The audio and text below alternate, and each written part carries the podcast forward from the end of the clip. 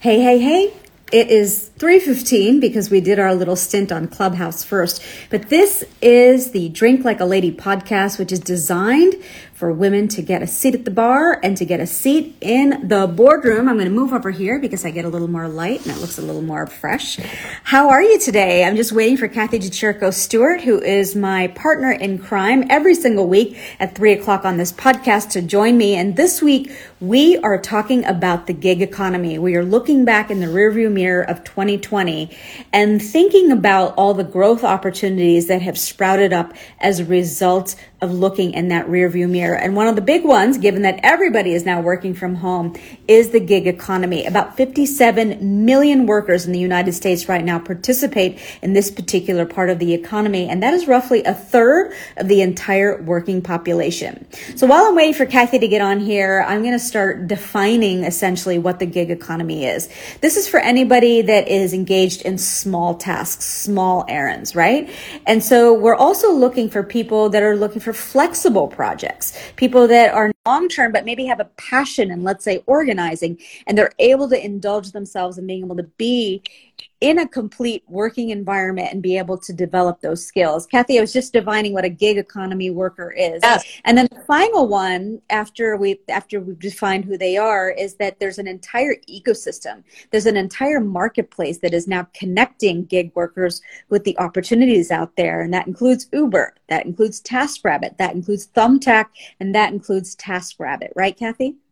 Yeah, this something that you know everyone just in the past it was all about the freelance part-time. It wasn't actually you know i'm going to say what this did was it really put some shine and polish on uh, this type of labor force. But the fact that we now have apps that people need to have these small tasks even within large organizations done um, whether it's technology et cetera has really accelerated the pace of this economy and we'd be remiss if we didn't say that working from home and what the pandemic has really forced us to do has has been the big rocket booster behind the gig economy because now more than ever people are working several jobs, but they can because everything is happening from the same geographical place and it really what it does is actually takes down the boundaries of, of your talent. So for companies looking for certain talents or trying to fill something in based on you know uh, what what's at hand for them even in the innovative part of what they're doing this is an excellent way to get some really great talent um, Kathy, before we go on to talk about the pros and cons of the gig economy, I want to welcome Lalita. I want to welcome Anderson's Ice Cream and Petite Palette, who's joining us from Tribeca. She said that she loves this topic. All right, the oh. pros and cons of gig work. Let's talk about the pros. What are they? The pros are there's a lot of flexibility. There's a lot of flexibility on two ends, whether if you're the gig or I call it the gigger. If you're the yeah. gigger, you can do what you need to do when you have time, you know, and you find those opportunities. If you are looking for additional people to add in or accelerate what you're doing within the business, you can find that as well. So there's a lot of flexibility of bringing that in. The second thing, you can try something new. How about, you know, you're really good at one thing, but you you want to talk about gardening or you want to go into something that is maybe more artistic or coaching actually, which has become a big thing this year. Mm-hmm. Um, do that without giving up your full-time job as well. Um, that's the, exploring a new passion. It's actually getting out of your own way and trying something new. And you know, for anybody that's thinking about becoming an entrepreneur, I'm about to interview the CEO and founder of MM LaFleur in a couple of weeks. And when she first jumped off the ledge and left her full time job. Something that gave her peace of mind was the fact that she had this gig on the side. It was tutoring, but at least it gave her the steady income while she was building her main hustle. And so that little side income can be a definite pro of gig work. Some of the cons, however, is and I know this all too well, no benefits, no steady right. salary. It's a forever hustle. You hustle for all the work that you get and you're demand dependent you know? I think a lot of people in the last while have discovered if there's no demand for what it is that you do then you're a little bit in a rough patch and that's really important to understand that too so lots of times um, you may go in thinking someone has a demand and also you have to find the market that's another thing that people don't understand. It's sort of like a, a brand or a product as well. You've got to find the market and where that market is. Right now, I will say that most of the gig workers and most of the demand are in cities. So that is something in terms of targeting um, what you uh, what you're looking to find. Great. All right. So the final thing here is that, you know, we've already defined who the gig economy workers are. They're part time, they work from home. They don't necessarily need to be hired based on their proximity. They're filling an economic need truly for the employer because now that we're, we've got so many more small businesses cropping up, it doesn't necessarily mean that everybody's got the financial means to hire everyone full time. So we, you know, this is another big bonus of having a gig worker a 1099 worker.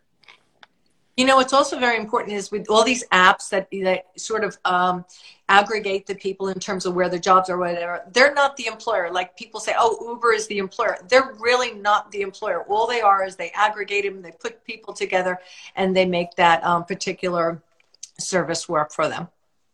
So just to bring it home here, I want to, again, for those of you that are just joining us, Jumana is just joining us, Ajesh is just joining us. We are looking back on the Drink Like a Lady podcast today, episode five on the gig economy and how that morphed and transformed and changed in 2020 and how is that going to really inform how 2021 is looking like. So we're now down to the criticisms of the gig economy. We know that work-life balance basically went out the door with our commute, didn't it? It absolutely is. You know, when you sit at your desk and you're at home, and that's really where a lot of people have, uh, and you're on in a gig, doing a gig, what happens is you're looking for the next demand that happens. So almost your day continues and never stops. And I know yes. you are one of those individuals who, you know, you probably start, I know you start at five, but, you know, you up to like eight or, or, or later. Um, and that's what it's about. Yeah, in some cases, you have to figure out what that work life balance looks like and what you want to make for yourself on it the way that I sort of delineate my day versus my night is that this coffee table goes back down to coffee table height and I put my computer away. And that's how I know it's time to watch TV. Uh, all right. We're talking about the criticisms of the gig economy. So the work life balance has gone out the window. How about the fact that there's no steady salary and no steady benefits? Although there's a lot more providers, I feel like, that are cropping up to sustain the gig workers with insurance and other things. Well, I think, you know, one of the things is you have to understand if you're used to a steady income, then you've got to understand there's a stress that's involved with not having that steady income. And then that goes back to how do you plan? There you go, financial planners for, you know, fr- freelancers. How do they figure that out? How do you optimize that? Maybe there are also these group benefits that you can work on. But understand in this, if that's the way and that's your choice, you're doing it full time, that that's a whole added layer of stress that you're going to be dealing with. And then the final observation is that those long term relationships, the chatter that happens around the water cooler is no more because we're just not physically in each other's spaces. So, how do we maintain our relationships with that employer that may be our future employer again, given that we're now in a gig economy and make it less transactional? What's so important, and I and I, I mentioned this prior um, in a prior conversation, was that one of the CEOs talked about there is this factor that people aren't able to collaborate as much as they were in the past, and then there's this loneliness factor. You know, who do you talk to? You know, um, along the way. I know that there are some people. What they're doing is they actually plan in a conversation um, into their day, whether it's through a Zoom call or whether it's through FaceTime or something. In that, going back to those individuals they might be hanging out with at that that water cooler. It's important to do that. And from the commercial real estate side, because I'm in front of a couple of my groups throughout the week and my membership, and there's one group that's just dedicated to real estate, commercial real estate is seeing the rise of communal workspaces.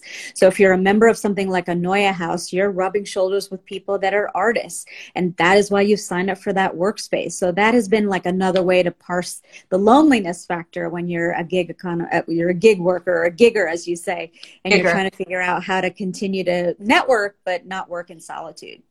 And what's really important, and I, have shared this, it's really important to have support. That time when you, you know, you're feeling lonely or you get caught up in something, who can you call? Who can you talk to? And build that up. That is the be- this is the best time for build, people to build up these virtual support systems. I have a planner, and one of the questions it asks me when I sit down to plan the night before is what would make me feel more connected to people tomorrow. And I, I, I always get stumped. I don't know that I ever answer that question because I feel like I'm on this modality all day long. Who am I not connected to? But it's it's a good question to ask yourself if you're feeling that loneliness. Um, Kathy, if people want to work with you, you're a business strategist. What's the best way to get in touch with you? They can call me directly at 609 933 7600 or email me at stuartkathy at gmail, S T U A R T K A T H I E at gmail.com. And I host a leadership platform. In its origins, it was for South Asian women only, but now we've got a plethora of other executive women from all walks of life that are part of the membership. It's a real sort of collective that's a, force to reckon with. I'm really proud of what's happening here. You can always get in touch with me at info at ladydrinks.com. All right, Kathy, we'll see you next week. As well. Take care.